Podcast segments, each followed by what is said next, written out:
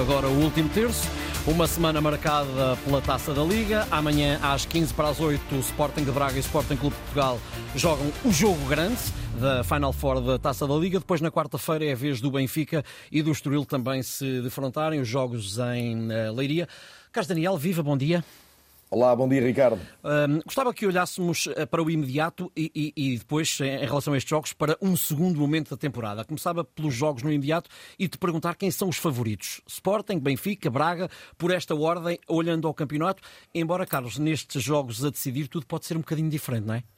Certo, mas em relação aos jogos a decidir, muito concretamente, uhum. Sporting e Benfica favoritos, cada um no seu jogo nesta altura. Não só porque uhum. seria tradicional que o disséssemos, mas porque o Sporting de Braga e o Estoril Praia até há 15 dias estavam numa forma absolutamente eh, elogiável, praticando um futebol muito interessante. O Estoril com um grande crescimento desde a entrada de Vasco se abre ao comando da equipa. O Sporting de Braga a prometer ainda lutar pelo título e a verdade é que nas últimas, na última parte de semanas, qualquer destas duas equipas tem acumulado maus resultados, a despeito do Braga ter virado agora o jogo com o Famalicão, mas não não jogou propriamente bem e, portanto, nesta altura, com um Sporting eh, eh, robusto, tranquilo, confiante, goleador e um Benfica reforçado ainda com o futebol, menos seguro, permitindo que qualquer adversário eh, acabe por chegar muitas vezes à baliza de Trubin, mas sendo sempre capaz de, no ataque, resolver as situações mais difíceis, Sporting e Benfica claramente candidatos a chegarem à final do dia 27.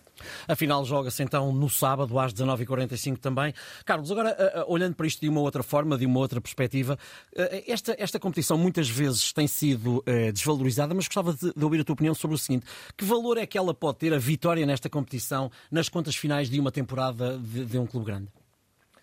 O Clube Grande tem sempre a possibilidade de somar mais um troféu e isso conta. Lembramos-nos que o ano passado, por exemplo, o Benfica é campeão, mas o Futebol Clube do Porto invoca no final, para mostrar que a época não foi assim tão má, os triunfos nas várias taças. Ter um troféu é ter um troféu, é acumular mais um para o museu isso conta sempre. Agora, é evidente que, na minha opinião, nenhum Clube Grande em Portugal, Benfica, Sporting, Futebol Clube do Porto, se pode dar por feliz chegar ao fim da época e apenas ganhar a Taça da Liga. É claramente a competição menos forte. É uma competição interessante para revelar novos talentos, para dar oportunidade a alguns jogadores portugueses. Neste momento, e na minha opinião, parece-me que é muito relevante para o Estoril e para o Sporting de Braga poderem recuperar algum elan e poderem jogar até com as melhores equipas, tentando com isso obstar à passagem dos, dos favoritos Sporting e Benfica. Em relação a estes dois, eh, fico com dúvidas sobre a forma como vão gerir o esforço. Não tenho, não tenho grandes dúvidas de que qualquer dos treinadores, quer Amorim, quer Schmidt, eh, irão dar a oportunidade a dois, três jogadores para poderem, pelo menos neste primeiro jogo, ter, eh, ter mais minutos e depois na final, provavelmente, jogarem com as melhores equipas, se lá chegar chegarem naturalmente. Mas uh, animicamente importante para Braga e Estoril, para Benfica e Sporting, claro que um título é melhor, uh, ganhar um troféu é melhor do que não ganhar, uh, mas o essencial vem depois.